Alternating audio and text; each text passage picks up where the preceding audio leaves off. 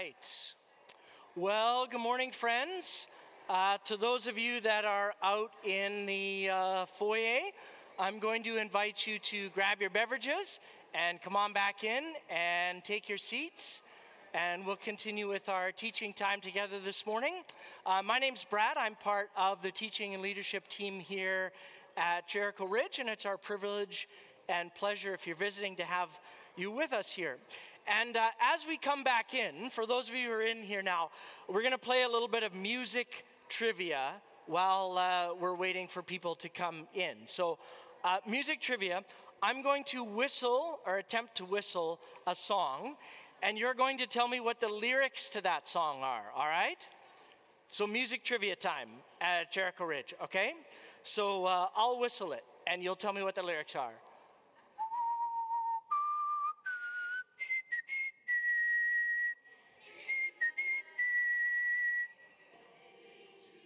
What's, what was the part before that? Na, na, na, na, na, na, na, right? Do you know that song? That song? That's, that's four minutes of the song, actually, is just na, na, na, na, na, na, na, na, na, Hey Jude. Um, the, the 1968 Beatles classic, Hey Jude, uh, is an intriguing song. It was actually recorded during a time of um, incredible tumultuousness in the band's history. Uh, the Beatles were in the middle of recording their uh, first album, their self titled album uh, called the White Album. And there was an argument that broke out between Paul McCartney and George Harrison over the guitar part in this song. It almost broke up the Beatles. It was that bad. Ringo Starr actually left the band for a while because he couldn't handle that much tension going on in the studio. And he came back just before they filmed a promotional clip for the single.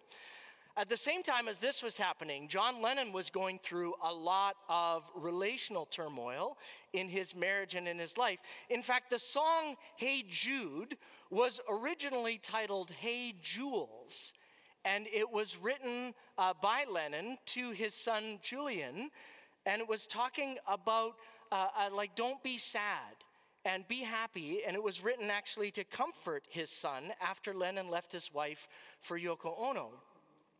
But the band kind of couldn't agree on that as the lyrical focus of the song, so it became Hey Jude uh, again. And it kind of morphed as they worked on it more into an anthem of kind of positivity and take sad things and make them glad. And they invited the crowds in studio audiences to sing along with them. And uh, that's how the song was kind of born and was still performed uh, by uh, members of the Beatles. Um, incidentally, Hey Jude was the first uh, single and the first piece of music ever released on their Apple record label, and it was also the first tune ever recorded on 8 track. Some of you, yeah, some of you that are young adults will not know what 8 track is. And so you may need to go home or Google it, look it up, and see what in the world is 8 track. The first car that we ever had in our house growing up had an 8 track player uh, in it. But there was this massive piece of equipment that was new to the recording industry where you could record multiple tracks and blend them together. And so they uh, hopped on that and, and used that for recording. And despite all of the kind of tumultuous things happening behind the scenes in the band, Hey Jude actually was an incredible success as a song. It was the top selling single of 1968 in the UK, the US, in Canada, and in the Australia, and in Australia. And in 2003, uh, Billboard 2013 Billboard magazine was asked to rate the top 10 songs of chart success over the last uh, number of decades, and Hey Jude came in as the 10th biggest song of all time in terms of chart successes. So it's a big song. It's a big deal for the Beatles in uh, the late 60s. But this morning, and over the course of the next couple of weeks, we're going to use some of the language of music to focus on another Jude, uh, the book of Jude in the New Testament. And we're going to ask the question, because Jude asked the question, who are we listening to? Who are you listening to in your life? Well, the book of Jude is um, kind of an underrated book in the New Testament. It's tucked away way towards the back, just before the book of Revelation. If you flip too fast or blink too fast, you miss it. It's one of the shortest books in the Bible, not the shortest book. That honor goes to Obadiah, and then there's a couple other short letters in the New Testament. Um, but it's one of the shortest books in the Bible. But Jude asks some very intriguing and very important questions for both his first readers and then for us. Questions like How do you know what you believe? Where did you get those ideas from? And what if you end up believing the wrong things? What are the consequences of that? Jude asks things like If I um, do things that uh, maybe God wouldn't find advisable over and over and over again, which the Bible calls sin. If I sin too many times, could I lose my salvation? And Jude asks questions like, What is God like? So it's a short book, but it asks very important questions for us to consider. And the first thing when you look at a book of the Bible that can be helpful for us to understand is just a little bit of context. Who wrote this book? Who is this Jude person? Why does he have the authority to say these kinds of things? What do we know about Jude? Well, most of the New Testament is written in a format that we would call a letter. It's a, a person writing to a group of people. And Jude thankfully introduces himself right at the start of his letter. And uh, so, if you turn with me in your Bibles or on your devices, there's a reading uh, Bible in the Jericho Ridge app. If you download that, download that. Go to Jude chapter one. There is only one chapter, so sometimes people just refer to it by verse numbers. Uh, but Jude chapter one, verse one, Jude introduces himself this way. This is a letter from Jude, a slave of Jesus Christ and a brother of James. So Jude is actually being really modest here when he just sort of casually mentions that he's the brother of James and that he is a servant or a slave or someone who is obedient to uh, Jesus. And the reason he's being modest here is that the James that Jude references was actually the bishop of Jerusalem in the first century, and James and Jude were actually brothers. And we know that both James and Jude were brothers of Jesus.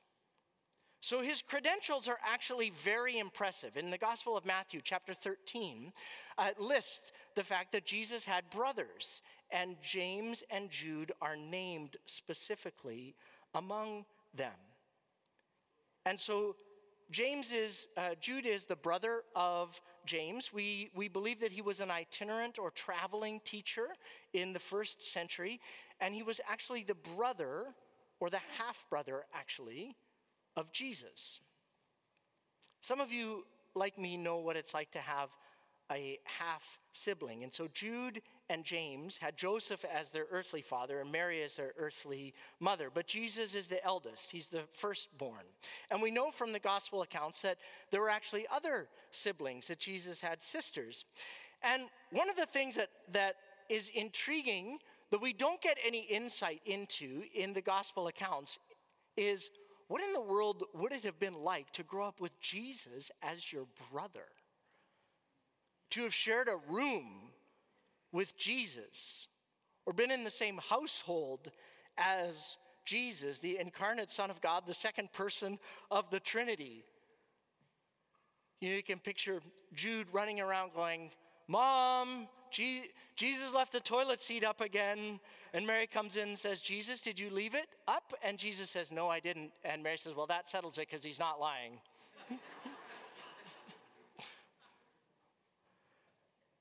But the th- most interesting thing to me to consider, those are just idle speculation, obviously. But one of the most interesting things to consider that we do know is that Jesus' family, his brothers in particular, did not receive his ministry and his testimony about his identity well during his earthly life. They were not among those who followed him. While he was alive and teaching. They were not among the disciples listening to his ministry. They were not at the foot of the cross on Good Friday with him. They were not those who ran to the empty tomb to see if he was alive. And so, for a whole season of their lives, as siblings of Jesus, they were not convinced that Jesus was who he said he was. And then at some point, something shifted for them.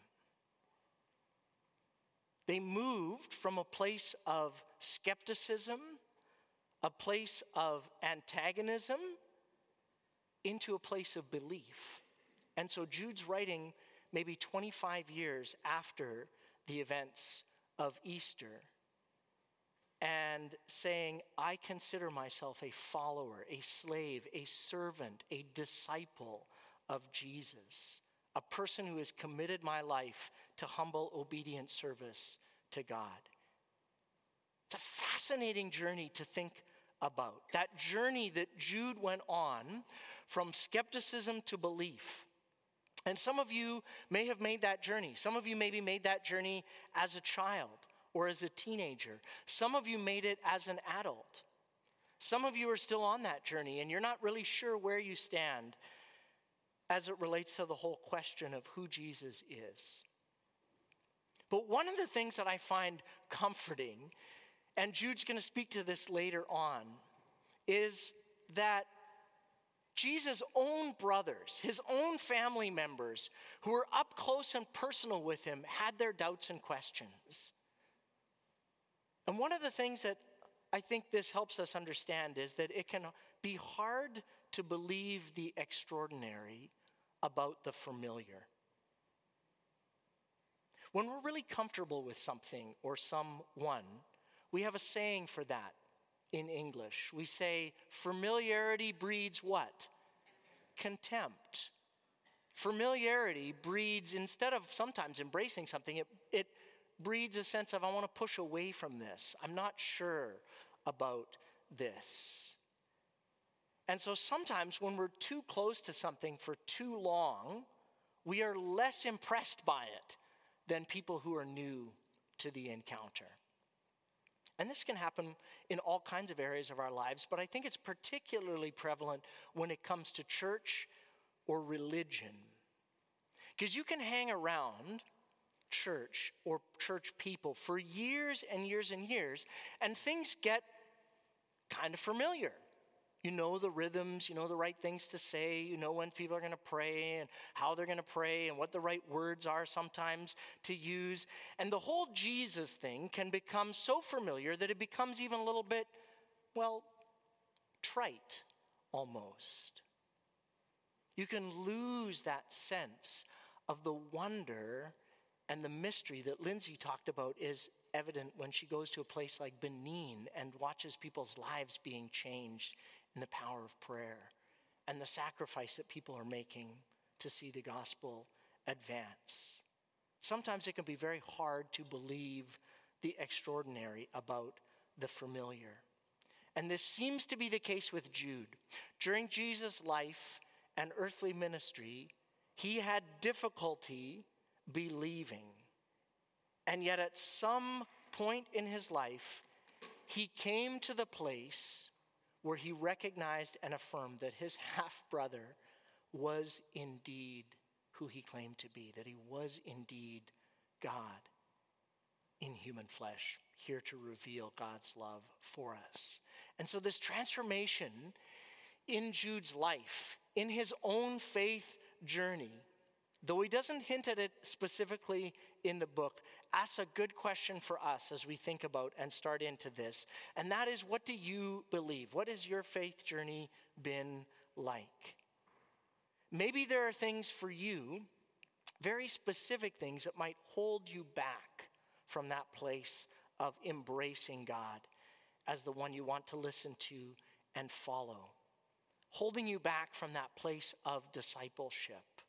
What do you believe about Jesus? Maybe if familiarity for you has bred contempt. And maybe today would be the day where you would ask God to say, you know what? I want to see with fresh eyes. I want to hear with fresh ears the things that are true about you, and I want to believe. That's a prayer of faith that anyone can make. Doesn't matter how far you think you are away from God. That is a prayer that God will always respond to. God, I believe, help my unbelief. Jude went on that journey and that place of exploration. But I want to suggest to you that one of the most um, one of the things that makes Jude's testimony credible is actually the fact that he was so up close and personal with Jesus. He would have seen and observed things that other non eyewitnesses could not account for and provide. And we stand um, at Jericho Ridge in an Anabaptist tradition, a Mennonite Brethren church. And what that means, one of the tenets of Anabaptism, is that we look at things through the lens of Jesus. When we say to ourselves, What is God like? our lens and our focus is going to be on Jesus, on his life and his writings, his teaching. And we want to know what Jesus is like. And so, if for you that's fuzzy in any way, one of the powerful things to do would be to say, well, if you want to know what someone's like, ask someone in their family. Ask their brother if they have one. Ask their sister if they have a sibling. They'll give you unique insights. And so, Jude, I think, gives us some unique and credible insights into what Jesus is like, and therefore some first person insights into the heart of God. And so, I love how Jude starts his letter in uh, verse 1 and verse 2 he says, I'm writing to all of you who have been called by God the Father, who loves you and is keeping you safe in the care of Jesus Christ. May God give you more and more mercy and peace and love. See, Jude wants us right away to understand a few things up front. First of all, God loves you. God loves you. And that God is calling you. God is desiring to be in a vital and real time relationship with you as an individual that He created. Because Jude says God's deepest desire is for you to experience God's mercy and God's peace and God's love. You are loved you are loved, you are loved. You are invited to the table. You are kept secure in God's grace. And Jude needs to set us in a right frame of reference because most of this letter is corrective in nature to help people that are kind of drifting away and thinking weird and unusual things about Jesus and about his life. And Jude's saying to them, Come on back.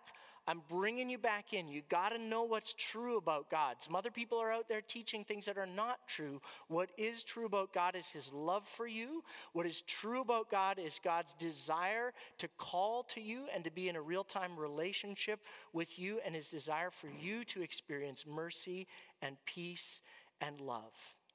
And he's going to keep coming back to this over and over. So hold that in your mind about what Jude wants us to know up front. Because then, right away in verse 3, Jude says, uh, Dear friends, I had been eagerly planning to write to you about the salvation that we all share. But now I find I must write about something else. So, this is kind of a little funny kind of piece of the New Testament. This is not the letter we have in our contemporary New Testament, is not the letter Jude first sat down to write. He was going to write something else, but then he received some information that he decided, whoa, whoa, whoa, the longer letter has to wait. I just need to get a letter out to these guys and let them know of what's going on. He wanted to write, you know, a letter that was encouraging and upbeat in tone. Na, na, na, na, na, na, na. He wanted everybody to get really encouraged. But he ended up having to write this letter, which is a little bit different because it expresses some areas of concern. He says, I must write you about something else, urging you to defend the faith that God has entrusted once for all to his holy people. I say this because some ungodly people have wormed their way into your churches, saying that God's marvelous grace allows us to live immoral lives. And he's going to come back to this theme time and again. But Jude wanted to write a much longer book that was encouraging. And then he ended up writing a short kind of series of tweets, essentially, if you want to think about it that way. There's a bunch of little thoughts that Jude collects together around two main concerns. And the two concerns that Jude wants to highlight are false teaching and false teachers. And so these are the things that Jude has heard about and that concern him so much that he just starts firing up his phone and tweeting away if he lived in our day and time. And we're going to leave the second concern till next week false teachers. And this morning we're going to look at Jude's definition of false teaching. How would we recognize it? What should we do about it? Because this has incredible relevance for us today.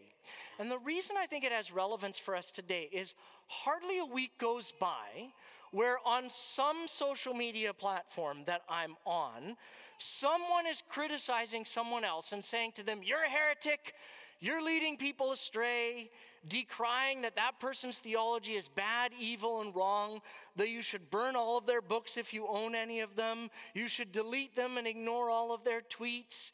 You know, you should make sure that other people are protected from their unwise advice, whatever. There's like a, a little industry, a cottage industry on heretic, prevention, naming and protect. Uh, and, and some of that is probably warranted and justified. But how do you know? Is Jude's question. What would be the litmus test that you would use to recognize false teaching? Why is it even dangerous? And what are you going to do about it? So Jude says, All right, I've written some things down for you that are going to help you in this category. And Jude is a good preacher. He has a three point sermon with three case studies and then a threefold definition of false teaching and why it's dangerous for it. So we're going to dive into his case studies because that's where he goes first. So, verse 5, he opens up with his first case study, which is about Israel and the Exodus. Um, he's writing to people that are very, very well familiar with Jewish writings and thinking and teaching. These people that are Jude's listeners and his first readers would have really known their Old Testament. So he doesn't actually give a lot of context or detail as we might like, or for us, we're maybe even less familiar with some of his stories. But his first one is in Jude chapter 1, verse 5, about the Exodus. He says, I want to remind you, though you already know these things already, that Jesus first rescued the nation of Israel from Egypt. An interesting Trinitarian reference there, right? We look at it and say, well, God led the people of Israel out. And Jude says, yeah, I know, but don't forget that God is three in one Father, Son, and Spirit. And so Jesus was present, leading the people and rescuing the nation of Israel from Egypt. But later, he destroyed those who did not remain faithful, or those who were faithful did not proceed into the land and the, receive the things that they had promised. So the story of Exodus for Jude becomes his first case study. And the story of Exodus is this story from history where God performs a miraculous intervention in the lives of the people of Israel. Hundreds of years they're enslaved in Egypt. And then God intervenes and listens to their prayers.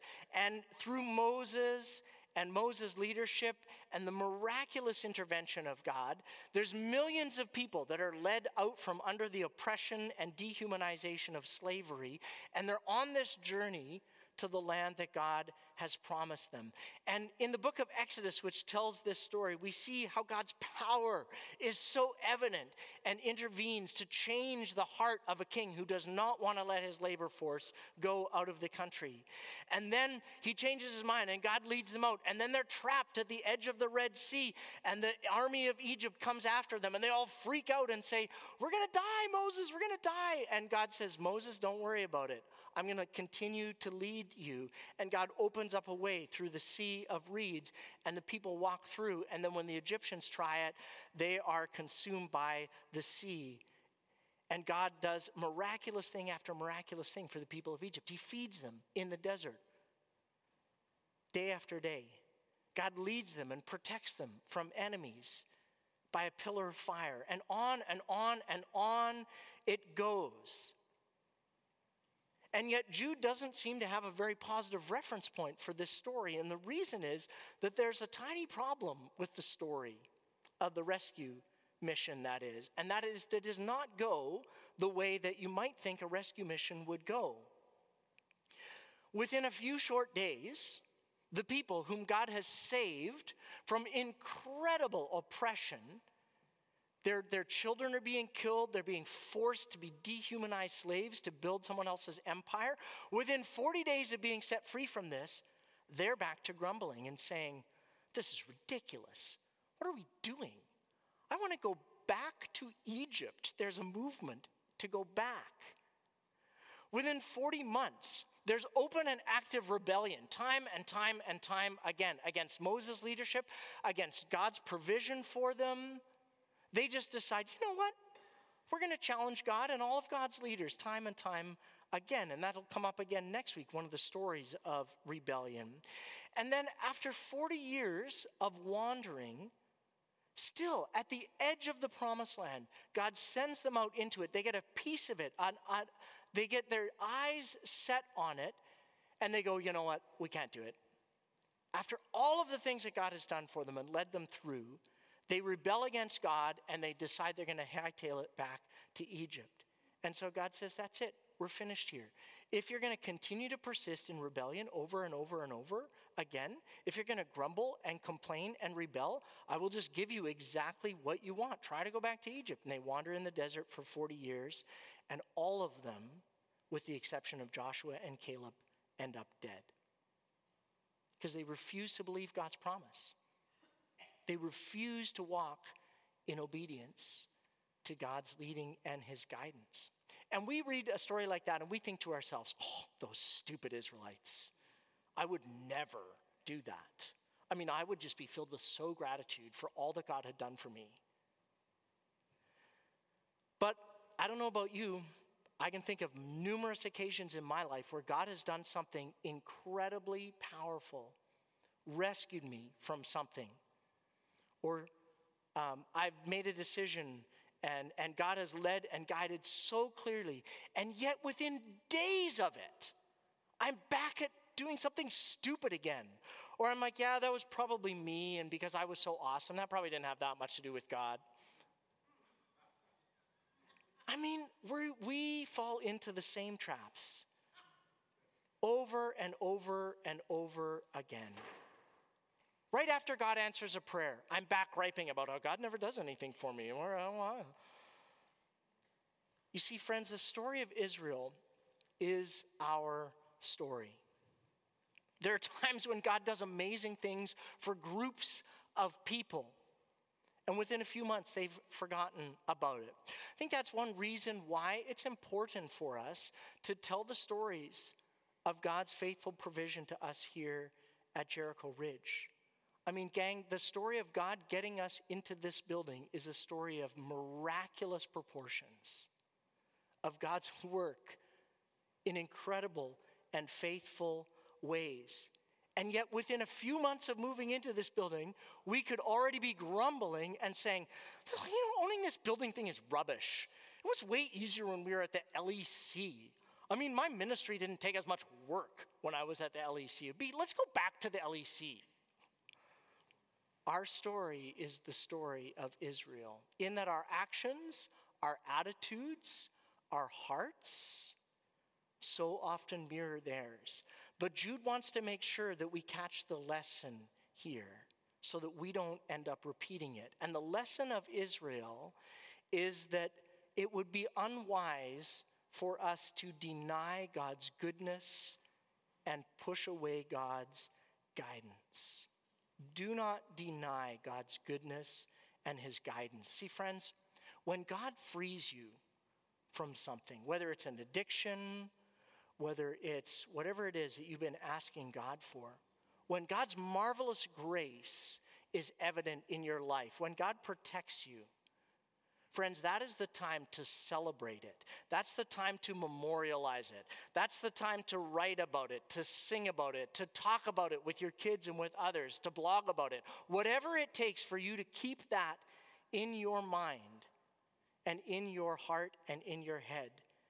Because we have such a tendency to forget God's good work in our lives. I mentioned this before, but I have a friend. The way he does this is uh, at the camp that we went to growing up as kids, far out in the bush, he has a tree. And it's like a little Christmas tree for him. And whenever God does something incredible in his life, he, he fashions like an ornament, almost like a Christmas ornament of that event. And he takes it way out into the woods and he hangs it on that tree. And that is his tree of remembering what God did for him. God spared him miraculously from a car crash. He took the twisted hood ornament from his car, hung it on the tree, and said, Every time I go there, I thank God for sparing my life because I could have been dead. What is your place or your practice for remembering God's goodness and God's guidance? Because when we forget, the story becomes all about us and not about God. And when that happens, we have lost our way practice God's goodness, reciting God's goodness and kindness to you. So that's his case study number one. Then Jude makes another case study, and this one is uh, takes the lens back and looks at the story of angels. Look with me at Jude chapter 1, verse 6. Jude says, I want to remind you of the angels who did not stay within the limits of the authority that God gave to them, but they left the place where they belonged. God has kept them securely chained in prisons of darkness, waiting for the great day of judgment. Now, again, we look at this and we scratch our heads and think, what in the world is Jude talking about? Angels imprisoned in places of darkness? But see, Jude's readers are deeply familiar with the Old Testament. And the Old Testament tells us the story in the book of Job and in several other places as to the origin of the demonic and demonic beings. See, demons were once angels spiritual beings who lived in the presence of God and whose role in the created order is to carry out God's good purposes and plans for all of the world. And God gave angels great power and great spiritual authority, but He also gave them something that when He created humanity, He gave to us, and that is free will. And so we don't know when this happened, but we know that at some point, they, because they were not created like robots, but with a capacity to choose, some of the angels did not, even though they had great power and authority, wanted more. They wanted to step beyond what God had given to them. And we're not told when this happened, but we are told why. We're told that there was a coup attempt in heaven and it didn't work because God is almighty and more powerful than any angel or any demon. And so, God, through those angels and the leader of that rebellion, out of heaven. And that is the origin of the demonic because the demonic is still present in our world today. Just like the angels, some of these angelic beings rebelled. And Jude is helping remind us that those that are demonic are restricted in their power and in their liberty. They're, he's not saying that they're chained physically in prisons of darkness, that they are literally stuck in some dark prison and chained.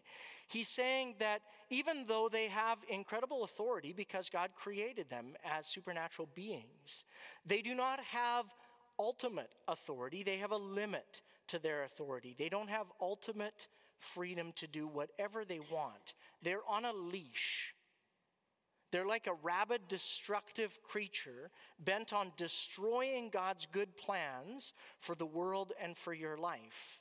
But they are limited in their authority. And they're also limited in terms of their time frame, Jude says. At the day of judgment, their clock runs out. So Jude gives this insight into why we have these supernatural encounters in our world. But why bring this up when it comes to false teaching? Because that's his topic, remember. He's trying to help us understand why false teaching is such a problematic piece. Why, what's his point about this case study? Well, one of the things I think Jude wants us to pay attention to is that question of why were these beings kicked out of heaven? And it's that they overreached. It was pride. They usurped their authority. They thought they knew better than God how to run the universe. And they were filled with pride and with envy. And ultimately, they paid the consequence for allowing those things to take root in them and consume them. And so, one thing Jude is likely trying to remind us of here is saying, do not get cocky because pride goes before a fall. And pride is one of those original and root sins that leads to so many other things that are destructive in our lives. And the other thing Jude wants to help remind us of is it would be unwise for us to be getting complacent because false teaching, we've been warned about it, that it's going to happen. It's going to be present even in the church, Jude says. And so, one of the ways of understanding how it might get there is understanding some of how the demonic might operate. Because false teaching takes place when we don't pay any attention, we don't have any discernment. And Jude's going to contrast that with a discerning spirit that the Holy Spirit gives to us. But oftentimes, false teaching happens when we claim, like Rose reminded us of last week in her message, that we have some kind of secret knowledge, that we're pretty amazing and we know stuff that other people don't. And that's really what happened in this instance with those angelic beings. They're like, you know what? God doesn't know stuff. We know stuff. And God said, that's it. We're done. You have a limit. You're being kicked out of heaven. And one of the things for us to be very attentive to is the fact that there is a limit to our knowledge and there is a limit to our authority that we can claim. And when we go beyond that and exceed that, we're stepping into places of folly and arrogance. And we commit the same mistake and sin as the angels did that became demonic forces. And so that's Jude's second case study, and it's a fairly sobering one for us to think about. And then the third case study that Jude gives is another sobering warning from the Old Testament and from history.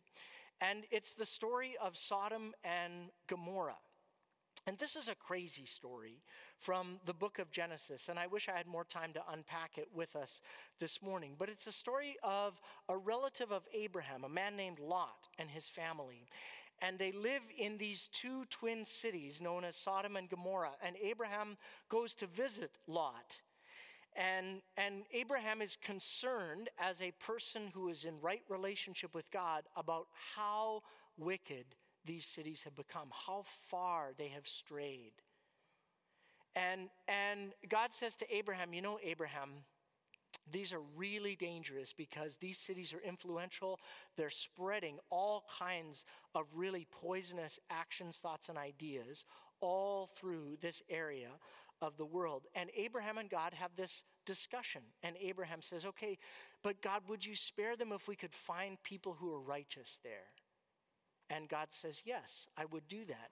And eventually, Abraham uh, and God says, But there aren't that many righteous people in these cities, Abraham. And eventually, the number gets down so low that in these two very large cities, they cannot even find 10 people who are righteous. And the people in them, we know from history, show literally no restraint in anything, but particularly when it comes to their sexual appetites. And the people of Sodom and Gomorrah were whores. They had sex with people who were underage, with children. They had sex with family members, incest. They had sex with animals. They gang raped people. They had sex with people of the same gender. They had sex with people who were not married to. I mean, absolutely nothing was off limits for the people of Sodom and Gomorrah. When it came to their sexual appetite, they just fulfilled it. Didn't matter what it was. And so Jude does what many other biblical authors do. He uses them as a case study of what bad things happen when we leave our desires completely unrestrained in any way. And in Jude chapter 1, verse 7, Jude says, Don't forget Sodom and Gomorrah and their neighboring towns. They were filled with immorality and every kind of sexual perversion. And so those cities were destroyed by fire, and they serve as a warning of the eternal fire of God's judgment. Jude saying these were places of such incredible immorality that God could not allow it to continue. But remember what Jude has already told us that God, his desire for us is more and more mercy, peace, and love. And so that's that discussion that God had with Abraham opportunity yet again for people to repent. God even sends angels into the city to try and convince the people to repent and to spare them, but they refuse. And so the cities are destroyed. And often in the Old Testament, Fire is used for its purifying work. It's used in the sense that we might use intense fire to purify for metallurgical work.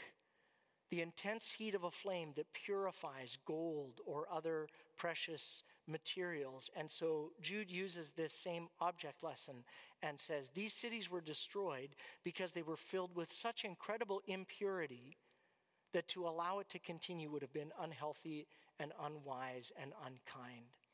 And the lesson that Jude wants us to take away from this is that we need to pay attention to areas in our own lives where we allow willful and deliberate and persistent sin to take root because it will have serious consequences in our lives. We even have phrases in the English language for this. We say things like, well, you can't play with fire and not get burned. And the same is true, friends, if you in your life and mine willfully, knowingly, intentionally, deliberately persist in patterns of thinking and acting that violate God's purposes and plans for you. You can't invite those things into your life and not pay the consequences of it. Greed. When greed gets a hold of your soul and begins to take root in your life and you allow it to go unchecked, willfully, deliberately persisting in it, it will consume you and it will destroy you. And that's what Jude is saying here. And that's why he's so fired up about false teaching, because his main point in the whole book is that false teaching is dangerous because bad ideas have bad consequences when we act on them. Al Thiessen uh, attends here at Jericho, and Al is very fond of saying, it's one of his great little phrases, in order to think correctly, sorry, in order to act correctly, you have to think correctly, right? So if you think correctly, you're going to act correctly.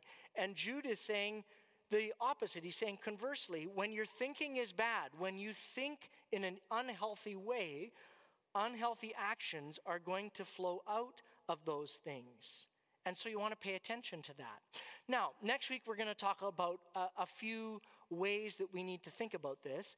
And one is we need to just be circumspect about this that not all bad ideas are heresies. So you don't need to immediately get onto Twitter or onto Facebook and preach at everybody about all of their wrong-headed ideas. That's not helpful.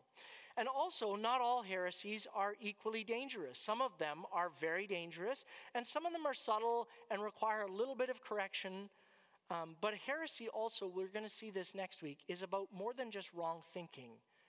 It's about how we act and how we treat people around us. So, what should we do? We have these three case studies that Jude says, and a serious warning about false teaching. But you might be left wondering well, I don't know, Jude. How would I identify falsehood then? How would I know heresy if I saw it? Like, what's the criteria for false teaching? Well, Jude's actually already given us this back in Jude chapter 1, verse 4. When Jude says, I say this, I'm warning you about false teaching because some ungodly people have wormed their way into your churches. And what are they saying? This is his criteria saying that God's marvelous grace allows us to live immoral lives. The condemnation of such people was recorded long ago, for they have denied our only Master and Lord, Jesus Christ.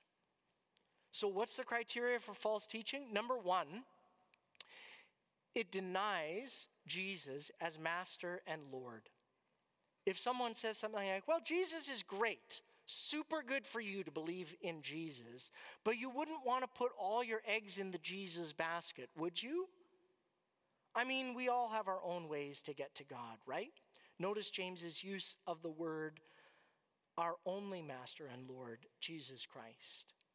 False teaching is often just a subtle addition or a subtle subtraction from the truth.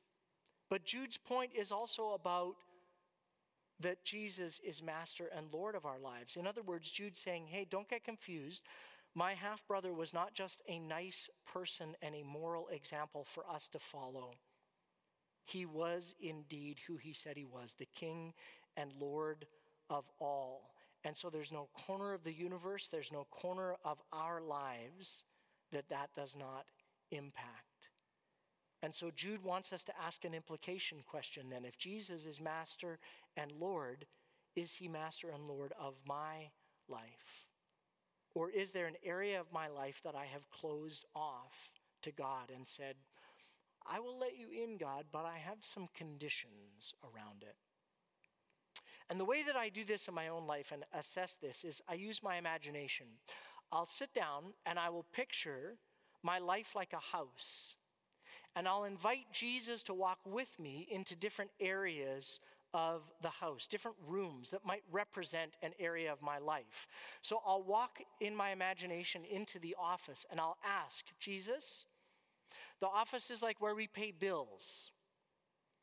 It's where we do things like taxes. It's where our finances are kind of generated out of. God, would you give me insight? Are you in this season of my life, in the way I'm living now, in the way we are conducting our family finances right now? What's your thoughts on that? Are you Lord over that?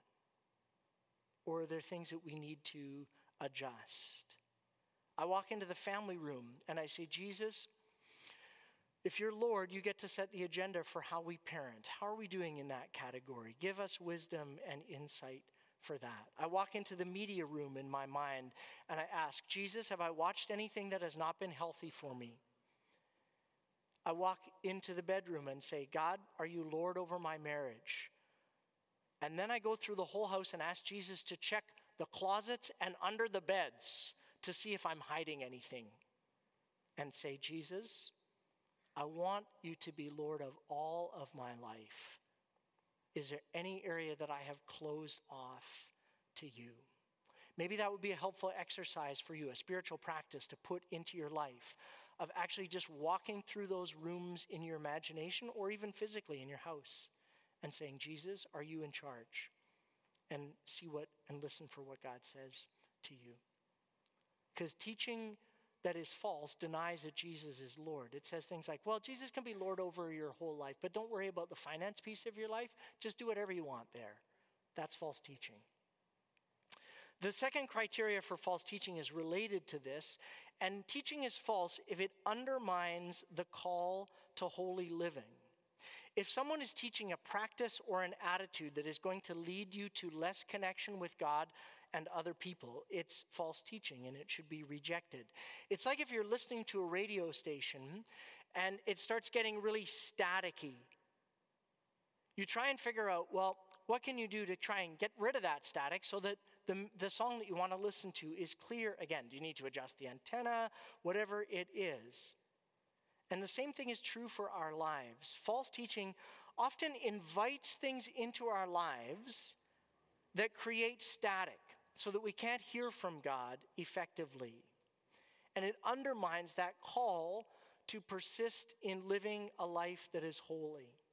Now, Jude isn't saying that this is a call to moral perfection. And like Pastor Wally reminded us this morning, you know, none of us have gone through the week perfect. And so this is not a call to just give up. This is a call then to say, are there areas of my life that I am willfully again rejecting and persisting in disobedience to God? And the action step here is just simply repentance. Repentance is a biblical word meaning to change direction. It's as if I've been walking down this road, making choices to head in this direction, and suddenly I realize I can't hear God very clearly anymore. Things seem fuzzy to me now. It's like we're out of touch. The reception is getting distant. And to repent is to turn around and to say, okay, God, I'm coming back to you again. I want to hear more clearly and carefully from you again. I want to get rid of any of those things in my life that would be creating static. I want to lean into community and accountability. And friends, today the call for you might be to just get back on that path of repentance. And the final area, and we'll finish with this, is that false teaching mocks God's glorious grace.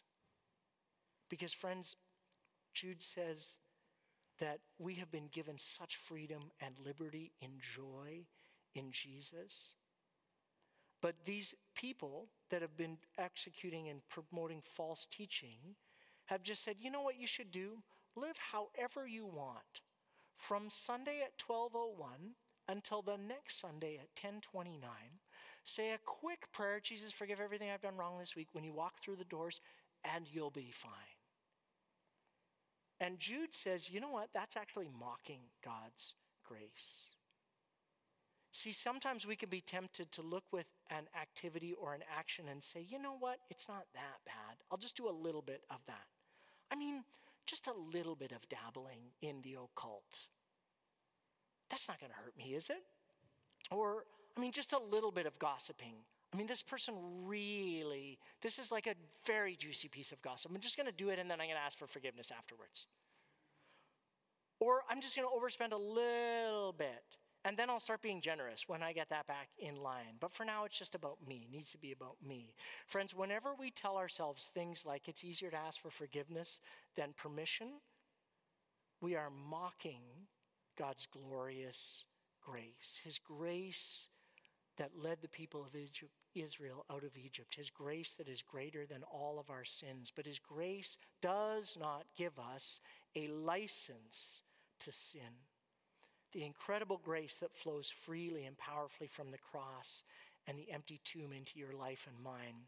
And so we would do well to ask ourselves as the team comes and they're going to lead us in a song that helps us think about this. Are there areas in my life that I need to seek forgiveness and not just pretend that I have God's permission to run around doing whatever I want?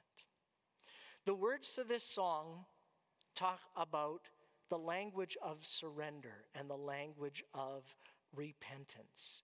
And I want to encourage you to take this time. You don't need to sing just because the words are up on the screen. This is a new song to us here at Jericho. And so you may want to just take some time to do a searching and fearless moral inventory of your life under the leadership of the Spirit of God.